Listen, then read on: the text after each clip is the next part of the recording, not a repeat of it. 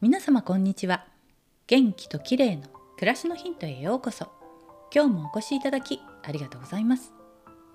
今日は美意識と脳の意思決定についてです。美しい絵画や音楽などに触れて感動する力を美意識と言いますがこの美意識を鍛えるために世界のエリートたちは忙しい時間を割いて早朝美術館に通うと言います。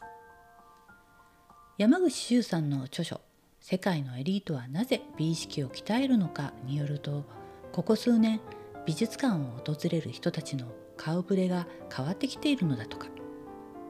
グローバル企業の幹部候補や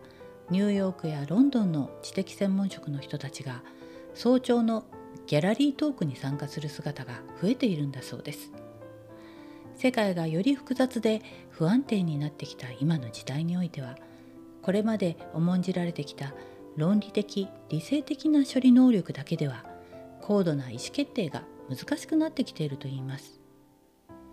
論理だけでなく直感も活用することが優れた意思決定には不可欠と山口さんは言います。そこで美意識を鍛える。では音楽や絵画を美しいと感じた時に脳では何が起きているんでしょうか。最近の研究によると美しいと感じた時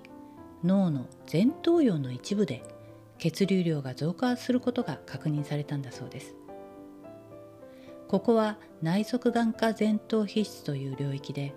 意思決定の中枢でもあるんです。つまり複雑な状況下の高度な意思決定というのは論理的な情報処理能力よりも絵画や音楽を美しいと感じるのと同じようにもっと直感的感性的なものに近い可能性があるというわけです。なので世界のエリートたちはせっせと美術館に通い美意識を鍛えているんでしょうか。今日は美意識と脳の意思決定についてでした。最後までお聴きいただきありがとうございます。またお会いしましょう。友吉ゆき子でした。